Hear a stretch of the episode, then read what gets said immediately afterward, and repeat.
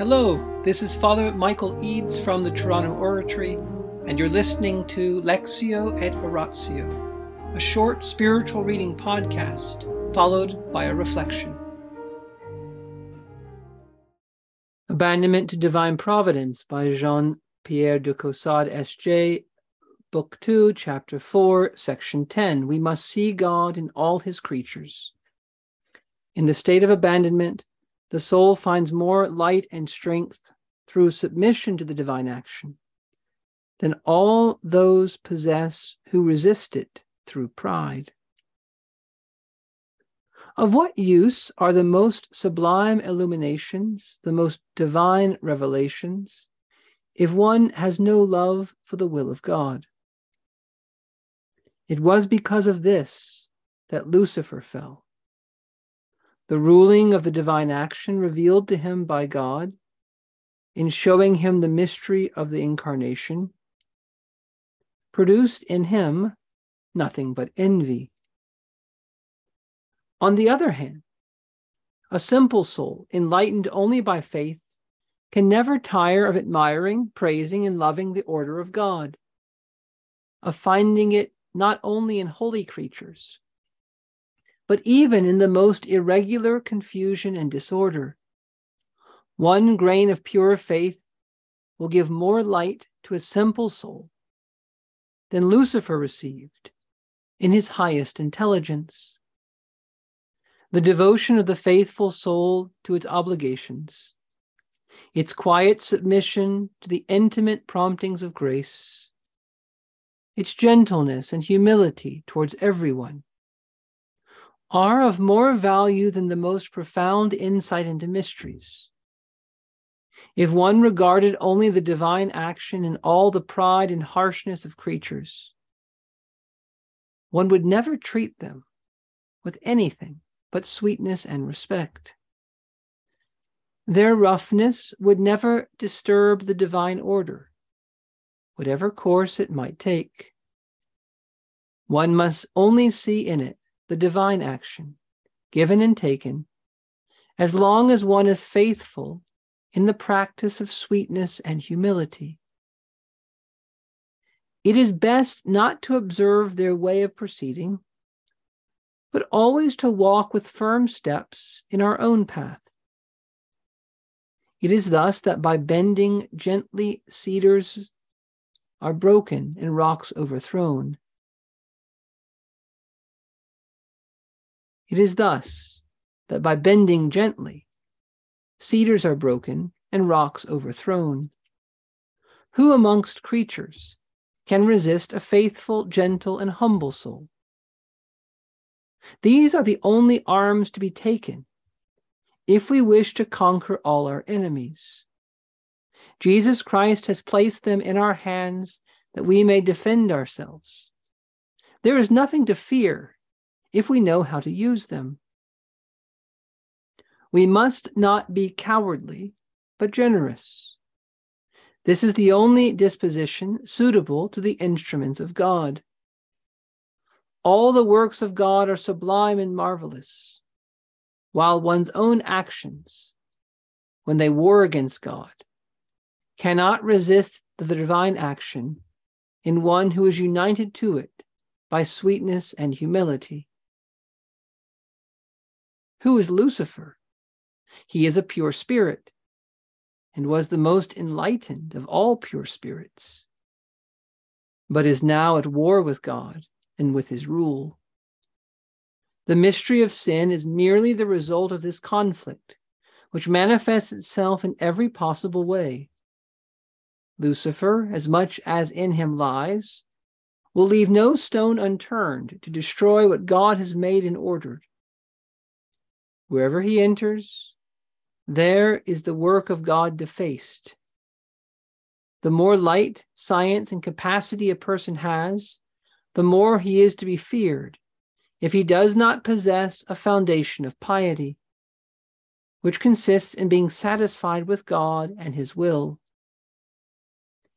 It is by a well regulated heart that one is united to the divine action. Without this, everything is purely natural and generally in direct opposition to the divine order. God makes use only of the humble as his instruments. Always contradicted by the proud, he yet makes use of them, like slaves, for the accomplishment of his designs.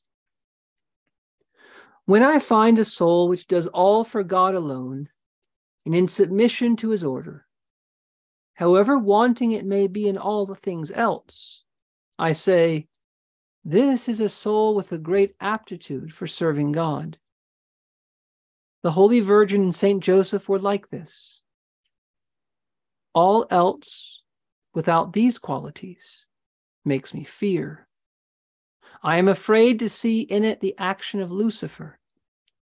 I remain on my guard and shut myself up in my foundation of simplicity in opposition to all this outward glitter, which by itself is nothing to me but a bit of broken glass. In the name of the Father, and of the Son, and of the Holy Spirit, Amen. Angels of God, our guardians dear, to whom God's love commits us here.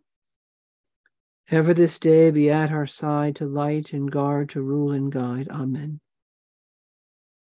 Most Sacred Heart of Jesus, Teacher of teachers, have mercy on us. Saint Philip Neri, Apostle of Rome, voice of prophecy, vessel of the Holy Ghost, pray for us. In the name of the Father, and of the Son, and the Holy Spirit. Amen. Father de Caussade comes back in this chapter to Mary and Joseph. He began this book with Mary, and although he doesn't always refer to her, what we see in this chapter, which is hinted at in other chapters, is that she and St. Joseph are the prime instances of what Father de Caussade is describing. They are the best examples of this state of abandonment. That is, the best examples among mere human persons. There is a profound way in which Christ Himself continues, even in the Eucharist, to exemplify this divine abandonment, to exemplify the way God works for what did Christ say when he came into the world according to Hebrews? Lo, I come to do your will. I have food you don't know about, Jesus told the apostles. My food is to do the will of him who sent me. With desire, I have desired to eat this meal with you, Jesus says. Our Lord longed to glorify his Father he longed to do the will of his Father. He was willing, in the agony in the garden, to say, If it's possible, let this cup pass from me, but not my will, but thy will be done. Our Lord was conformed in his human will to everything the divine will of his heavenly Father decreed that he would do and all that he would accept. But our Lord also was perfectly submissive in his humanity to the inspirations, the promptings of the Holy Spirit.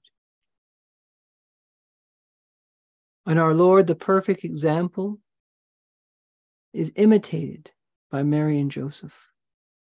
They are submissive to their Son. They give themselves entirely to His work.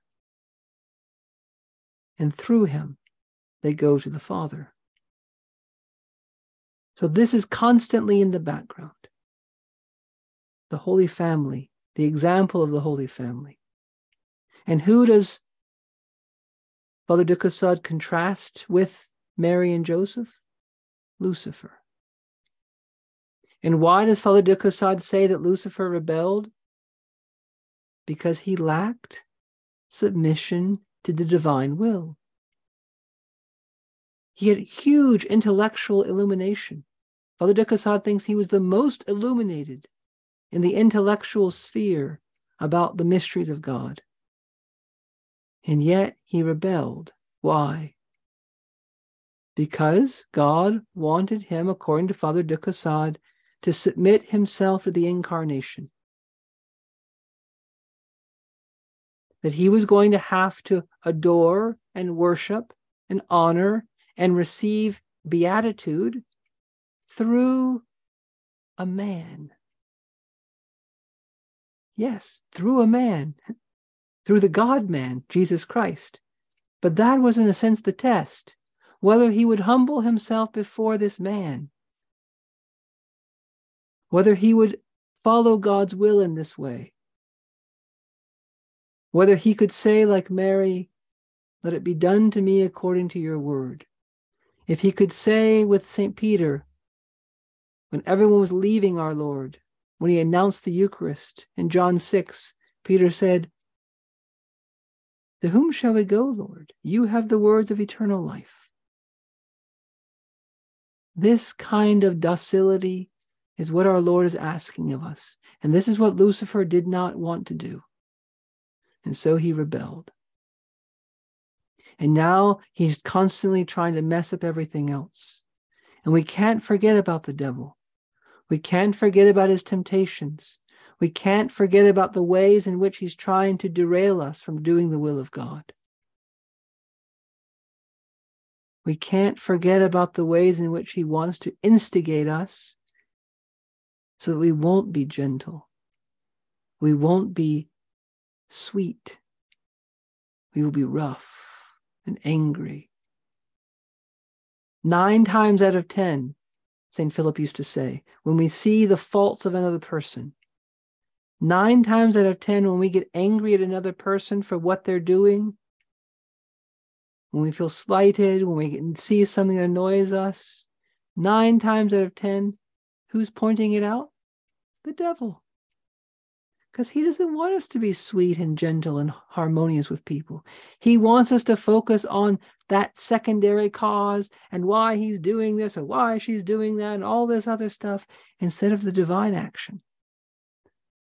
But if we could keep our eyes on the divine action, on that God is working out something, that God has allowed this person into my life, that this situation has occurred, if we can keep our eyes on the Lord and His will, well, it becomes easier to be gentle.